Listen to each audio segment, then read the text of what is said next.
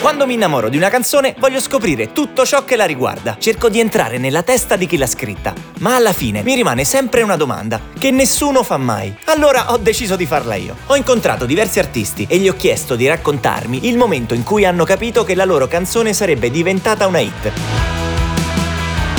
Io sono Nicolò De Vitis e oggi con me c'è Alex Britti. Con lui parlerò di solo una volta o tutta la vita e di quando ha detto per la prima volta Oh, questa spacca! Il tempo va, faremo l'amore solo una volta o tutta la vita. Alex Britti. Eccomi qua, che Come sto stai? litigando col microfono. Sto Allora, bene, sto benissimo. Alex, Alex, raccontiamo dove siamo. Siamo in una sala di registrazione, in Possiamo dire, studio, nel tuo studio. vicino casa. Questo- non è proprio mio mio, Però è uno studio dove, dove tu- mi appoggio spesso, diciamo. dove ti appoggi e, e suoni. Vedo qua un po' di Sì, chitarre, sì, sì. vedo mixer, eh, vedo, Sì, vedo pianone. mio, un bel mixer valvolare, che mi sono portato un po' di cose da casa. Sì, Allora, eh, la prima domanda che facciamo sempre quando registriamo questo podcast è la prima volta che tu hai detto oh, questa spacca. Di solo una volta. sì. L'ho detto subito, me ne, me ne sono reso conto eh, mentre, la, mentre la scrivevo, avevo già questa percezione netta.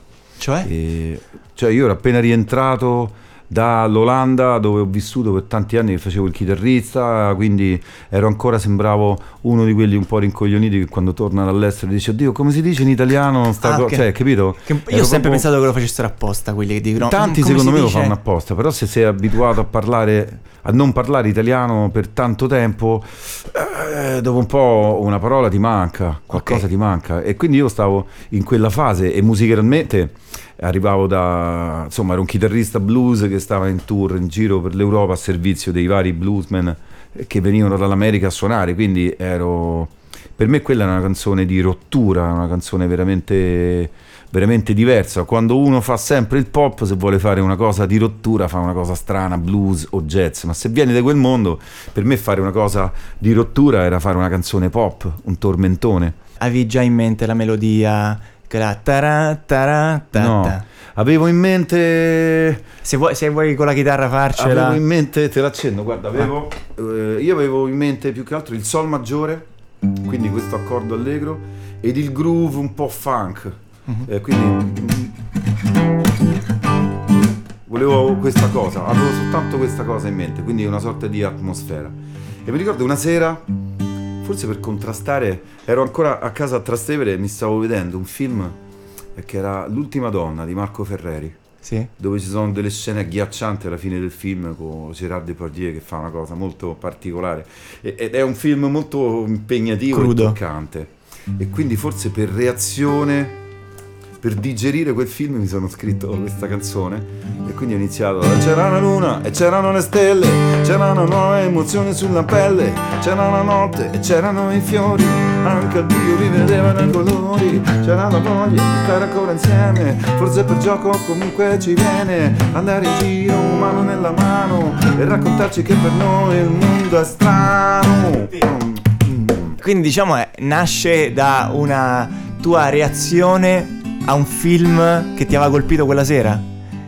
No, io mi sono messo così a, a ragionare, ragionavo su appunto una storia, eh, su una storia che a 30 anni comunque stai per diventare un uomo, no? Sei un ometto. E allora, dopo un, se vivi in un certo modo, avevo vissuto già un sacco di avventure. Eri un musicista per quello che nell'immaginario collettivo vuol dire essere musicista, quindi sempre in giro con la chitarra, sempre tu e la giro, chitarra. Quindi conoscevo persone, andavo da amici, facevo altre band, jam session. Ero sempre attivo, quindi sono rimasto sempre in giro fino a che poi ho deciso di, di fermarmi, appunto. Quindi sono poi tornato in Italia e mi sono messo a ragionare più che altro per cercare di mettere una radice. E dopo mille avventure, eh, non solo musicali, eh, ti cominci a dire, ma sono sempre tutte avventure. Cominci a voler mettere una radice non soltanto professionalmente, ma anche sentimentalmente. E quindi sei fermato a Roma.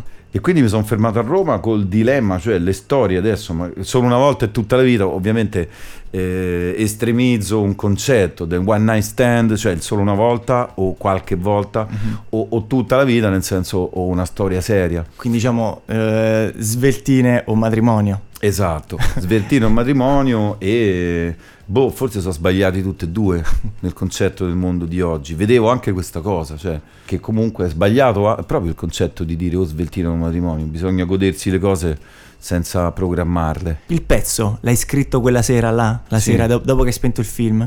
Durante il film, ho Durante cominciato film. a scriverlo e poi sì, mano a mano che è finito il film, era in VHS, ovviamente una videocassetta. Quando poi è finito il film ho chiuso, ho continuato a scrivere e mi ricordo che avevo voglia di positività e oltre al sol maggiore, che è già un accordo molto solare sulla chitarra, misi una muta di corde nuove. Che a me non piacciono di solito le corde nuove sulla chitarra perché sono troppo squillanti. Quindi mi ricordo che cambiai le corde, iniziai a suonare il sol e mi è uscita, e mi è uscita poi a fiume proprio, boom, Ma- tutta quanta difilata. Stai parlando del testo, non della melo- o anche della No, tutte melodia? e due, Tutto escono insieme, cioè ti insieme na- le canzoni. Quella sera è nata sia la melodia che il testo? Sì, sì. Ma le canzoni, le mie perlomeno, il 90% nascono sempre insieme. Come nasce una melodia? Da dove te esce? Non Come- lo so, t'arriva. Io dico, mi piace dirla quando sono incinto. Che Ah, sono incinto quando di stai per qualcosa. partorire, Sì. quindi. Poi la gestazione può durare un giorno come può durare un mese. Quella sera ti sentivi di essere Sì, ha incinta? voglia, ha voglia. Anche perché le corde nuove Eh, certo. E mica ce l'avevo, le sono andato a comprare che ti- apposta. che ti muoveva delle il emozioni. film, volevo quel film perché mi smuovesse le emozioni. Poi io ci devo sempre mangiare bene, bere la mia bottiglia di vino. E invece l'intro, quel, eh, quel riff di chitarra. Il riff iniziale, questo. Realtà questo ce l'ho messo dopo. Ok. Perché io avevo, eh, quando stavo facendo quel disco, avevo un po' come il rifiuto della chitarra, dell'essere chitarrista, perché essere così intrippato con la chitarra per tanti anni a fare il virtuoso, a un certo punto avevo avuto la percezione che fosse stata una zavorra per me. E quindi canzoni pop e quindi via la chitarra, non la volevo più suonare, nel senso mi ci accompagnavo e basta. E quindi per me era figo con la chitarra fare solo così. e non, e non fare gli assoli, fare invece Ok. le cose più difficili.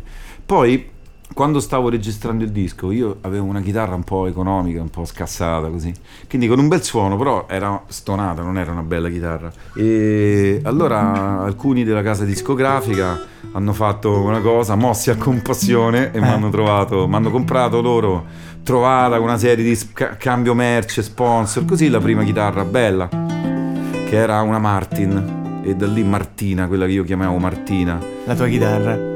Sì, questa chitarra che usavo in quegli anni. E come sei arrivato a, que- a- come sei, come sei arrivato a creare quell'intro? Perché a, que- a quel punto eh, mi sono sentito in dovere di metterci qualcosa da chitarrista. Perché ho detto, vabbè, questi sono stati così carini, mi hanno regalato la Martin, che per me era un sogno. Sbavavo, la portavo come fosse il santo graal. Una Ferrari. Sì, sì. Ho detto, vabbè, se mi hanno regalato questa chitarra, però io come, per- eh, come riconoscenza divina Ah, devo mettere qualche lick da chitarrista. E quindi ho messo questo all'inizio. Stanno un po' di cose poi nascoste dentro la canzone. E infatti in questo pezzo, a proposito di cose che inserisci, c'è a un certo punto tipo uno scintillio? Eh, un campione di campanello. Quello come mai l'hai- Ancora già. ting! che si sente, sì, sì, sì, sì. Quello come ti è venuto?